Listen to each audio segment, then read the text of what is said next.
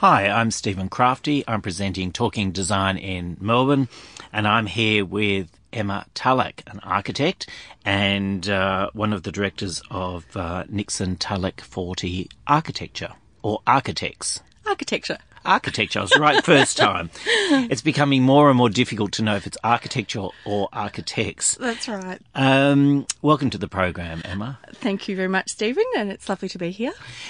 Emma, you've had an interesting history. You've um, you started at Melbourne University. You graduated as an architect, Yes. and then you uh, went for worked for a number of firms, started your own practice, and you just mentioned to me you've been in the practice of Nixon Tulloch Fortey architecture for ten years. Yes. So that's an exciting milestone. Oh, it's fantastic. We're so thrilled to to be 10 years old now, which has all been very lovely.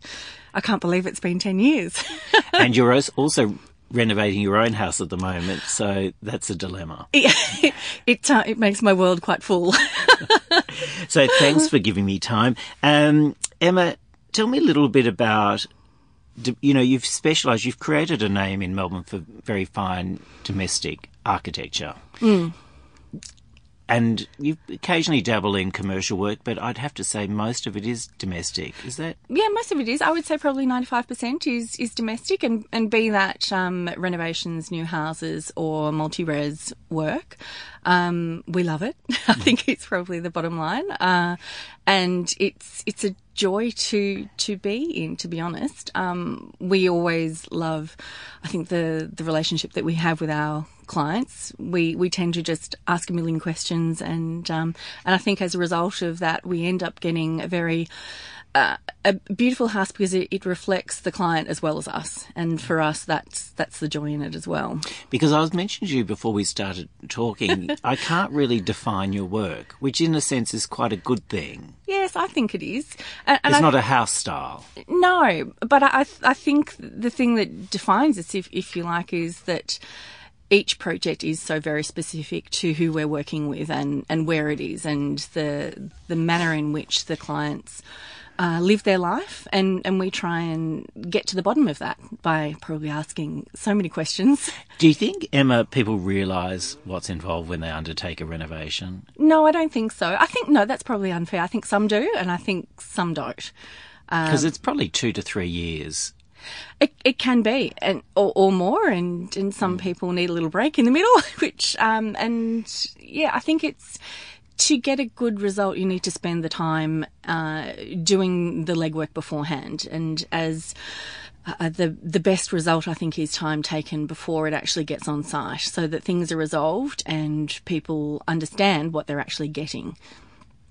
Is it, Emma, and tell me if I'm wrong, that people's expectations have become a little bit unrealistic? I mean, they see things in magazines, they want everything, the wish list becomes quite extensive, and then your task is actually to say, look, you can't afford this, this, this, and this, but we can still do this and this to give you the concept or the idea or the intention. Yeah, I, I, it's critical to have those uh, budget expectations managed very well to begin with, and we make sure that we are doing that in the very early stages, so that clients' expectations are not too high um, for what they can afford. And we often get a quantity surveyor involved very early on as well to manage that whole process, because I mean we we loathe wasting. Our time and uh, certainly our clients' time as well, and, and money. So It must be quite a heart wrenching ordeal when you sit down with a client for the after the quantity survey's been through, and and there are instances where I'm sure you come across where it's just not possible to to to achieve what they want. Well, I, th- I think it's the key is to be able to uh, get a very handle early on on what it is that uh, can and can't fit within the budget. So that's about testing area and expectations um, very early on, and getting a quantity surveyor involved very early. So so that's the key, and so therefore by by doing that you can actually manage expectations um, a, a little bit better, I think.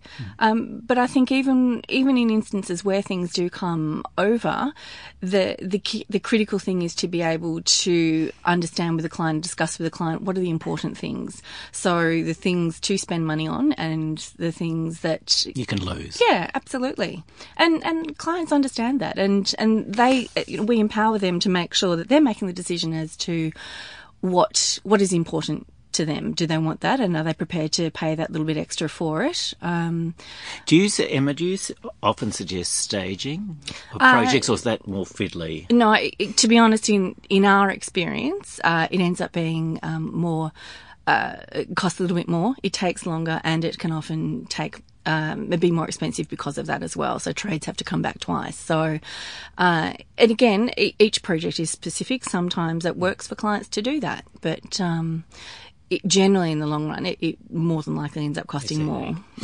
Emma, I want to look at some of the projects you've done over the last couple of years. You've got this fabulous house you call the Marble House. Yes. Obviously, because it's fully clad in marble, Yes. which must have cost an absolute bomb. There, there is a lot of marble in that house, and it is it's very beautiful. Don't say it's faux marble. Oh, good it Lord, looks, no. it looks like real marble. Oh, it most certainly is. How did that start, the idea of marble? Because it is a very monumental house. Yeah, it is. It's interesting. Um, the it it needed a, a beautiful street presence, um, and uh, in discussions with our client, uh, it it needed the grandeur as well. It is it's a quite soft material as well, and I think the the building itself is quite hard edged.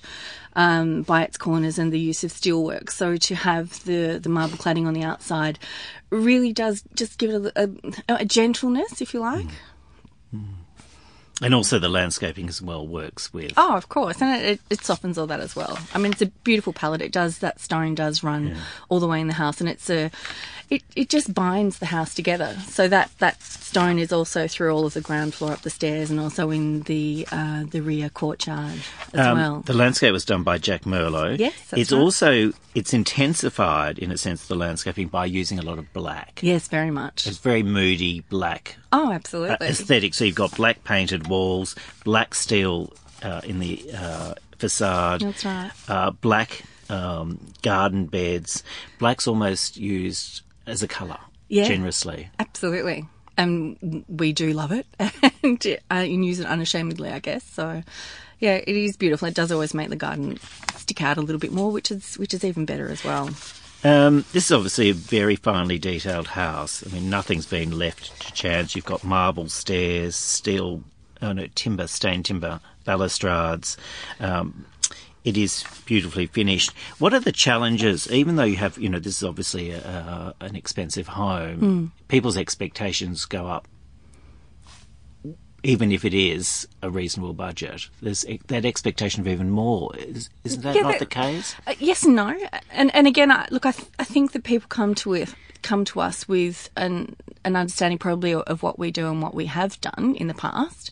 Um, but again, I think it's probably it, it has to be managing those expectations because we we, we really don't like things going over budget. So. Um, but for us, it's it's beautiful to to use beautiful materials and have the budget to do so. But we just try and do that very um, um, carefully, if you like. What are the things that tend to go when there is a bit of a change in direction in terms of a budget? What are the things that you, and I think people would be interested in this, the things that can be put aside that really don't change your life? What are the things you say to people, look, maybe don't do that? Um, to be honest, the, the first thing is to review the area because often um, our houses can be a little bit uh, bigger than than we need, and, and taking area out of project is is often the best way to bring budgets down. Um, material selection is obviously. Uh, important as well. And I think probably a definition between front of house spaces and back of house spaces. And I think that's uh, that's really where clients can very much understand to to just pare back a little bit. So in- bedrooms can do with simpler joinery. yeah, indeed, absolutely. And I think that's that's key to making good decisions. But I think the key is also probably to have the appropriate budget. That sounds rude, but that's not what I mean. It, it's it's it's making sure that um, clients come come prepared for for what they want as well. Emma, what's the the usual way you present an idea to clients? Do you some? I mean, like a fashion designer, some will actually sketch, and some will actually um, do, you know, a, a, um, a, uh, a toile to create a, a garment.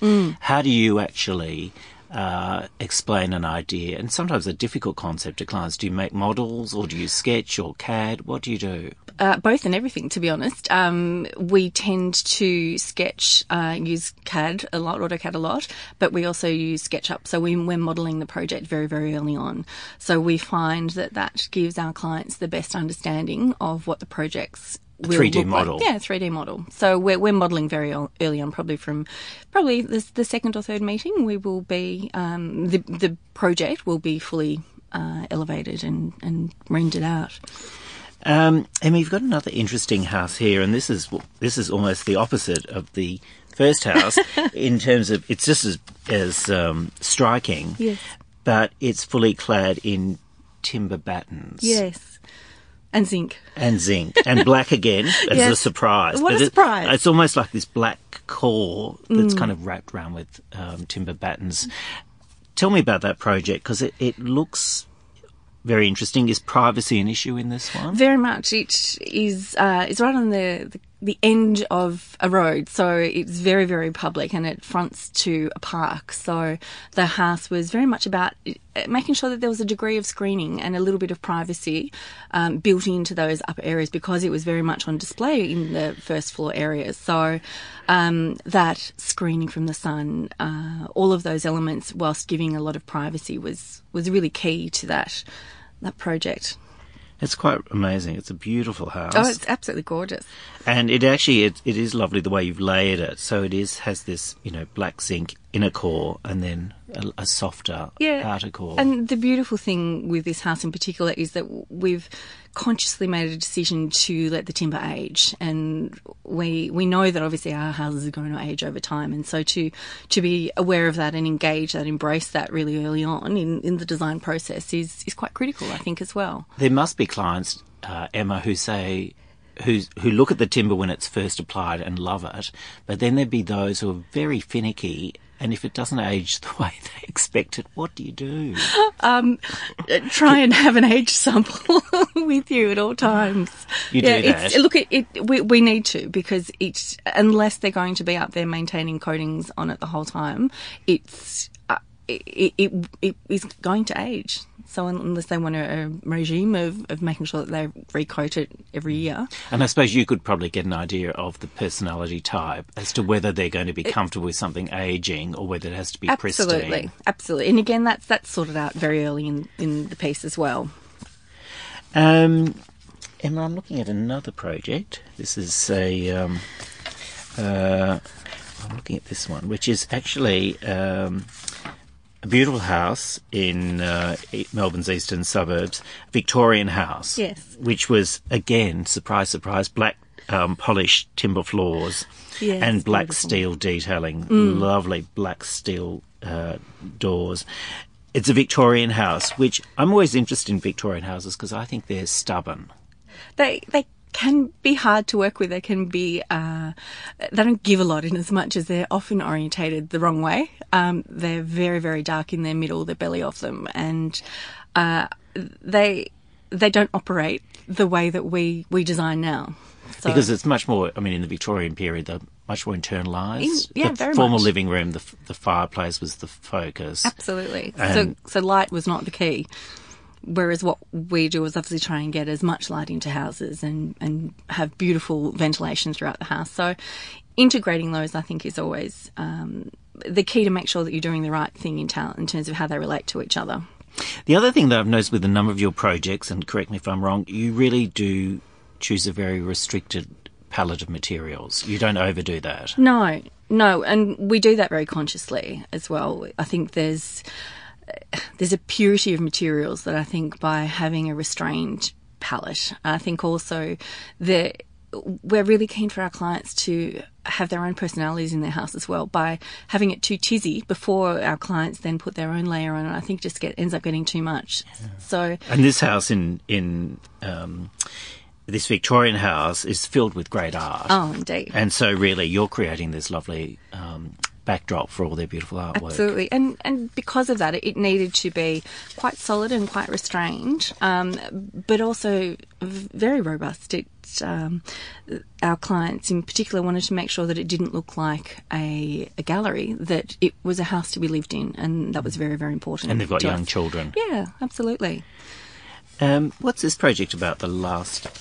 Uh, it it is uh, just a, a, small office in uh, in Toorak uh, for a landscape designer. Beautiful house uh, in a, a prime position, so very much about having a conference room right on the street. So there was, uh, well, interesting relationship as to how to get clients through that space um, because obviously the workings of the, the office were beyond that um, front mm. area. What do you see as challenges with offices as opposed to housing?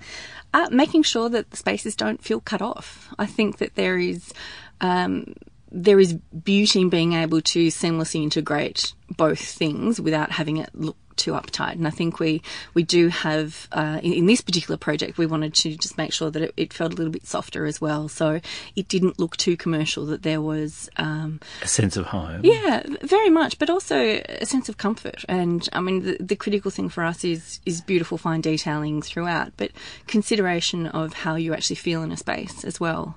So whilst yes, it is a commercial space, it still feels very comfortable and, and very um, uh, warm, if you like.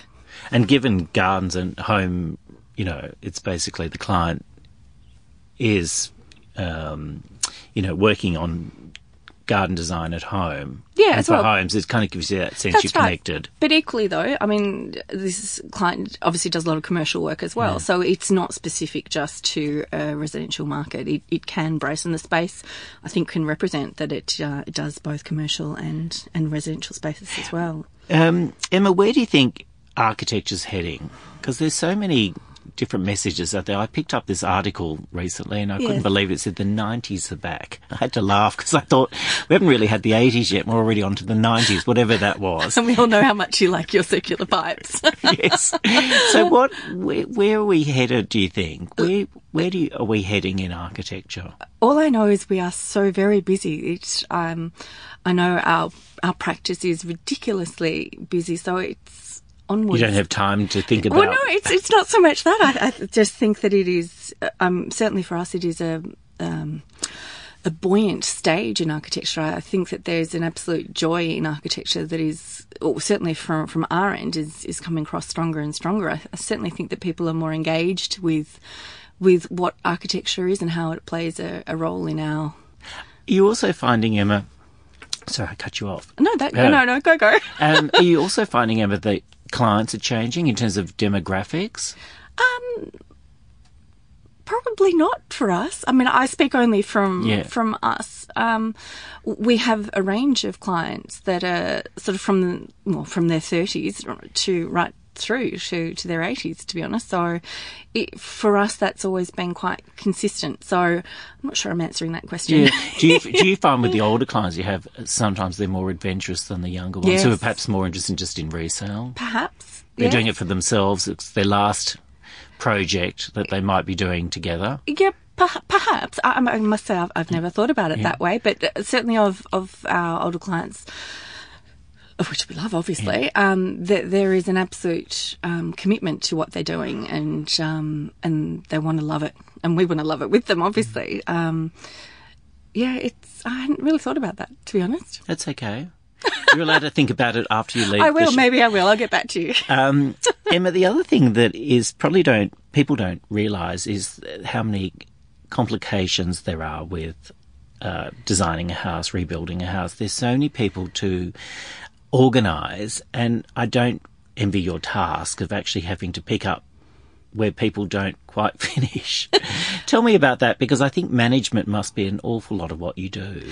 A, a, lot of it is. Uh, the key is having a great client and a great builder to, to work with, to be honest. And for us, the key is dialogue. You have to be able to discuss pretty much everything, to be honest, and, and be incredibly open about everything that's going on.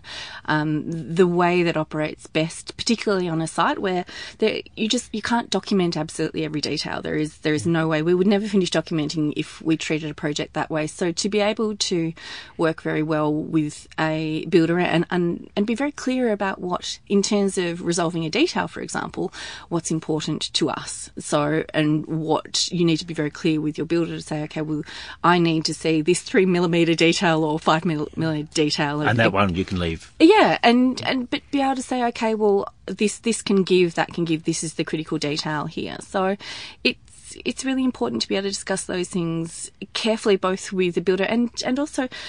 Uh, you know they, they know so much, and it's it's critical to be able to work well with them. And what's Emma?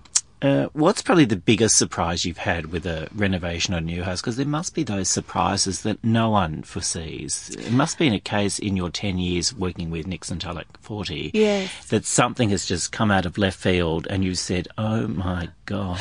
Well, I'm, i must tell you a little story about um, very early on in our practice, uh, a, a another house that we're working on in, in was um, we had just started. I think we'd been on site for about a week, and the uh, demolition, the, the, builders rang and said, um, "It was a new house? Uh, no, a renovation to a house, to a '60s house actually, and um, and the demolition guys had uh, found an oil tank that was underneath the. And I laugh now because I was so horrified at the time. Um, How big? Uh, it was about probably two meters by one and a half meters, maybe even three meters. Why? Oh, it would have been an old oil tank for their heating system oh. for the house. So, but again, I mean, th- there is no way of telling that that's there. So, I, and how problematic was that to well, remove? it was difficult. So, uh, I mean, obviously, it, it, all the oil had to get taken out, and ended up. I think we ended up filling it with concrete, to be honest. Um, can't quite remember. It's a while ago now.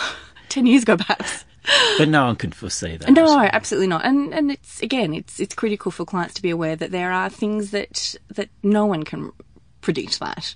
So, but I think I mean some of the other things, some of the other joys are actually, even though we model all of our model most of our projects along the way is some of the joy that you actually get when you stand in a space and it's flooded with light and the the joy of actually it being better than you actually imagined it would be. And that is an exquisite feeling. And it must be for you and the client. Oh, absolutely. Yeah, it's it's really. Well, that's why I think um, print and magazines are fine, but they don't really do justice to actually standing in a space. No, they. I yeah, I tend to agree. I I, I didn't used to agree with that, but I I do think that now because even. Um, there is an absolute joy and a calm that can't be translated. I mean, in the way the light falls. Mm, indeed. Yeah, it's it's beautiful though. Look, thanks so much for coming onto the program today, Emma. It's a um, I have been following your career for some time now, not quite ten years, but um, uh, it is exquisite work, and I love your. Uh, I love the way you approach things, particularly the way you organise other people. Oh. well, thank you. It's a delight to be here. It's a joy to talk to you as always. Thanks so much. You've been with um, listening to Emma Tulloch, a director of Nixon Tulloch Fortey Architecture, and I'm Stephen Crafti presenting Talking Design. Thanks so much for listening.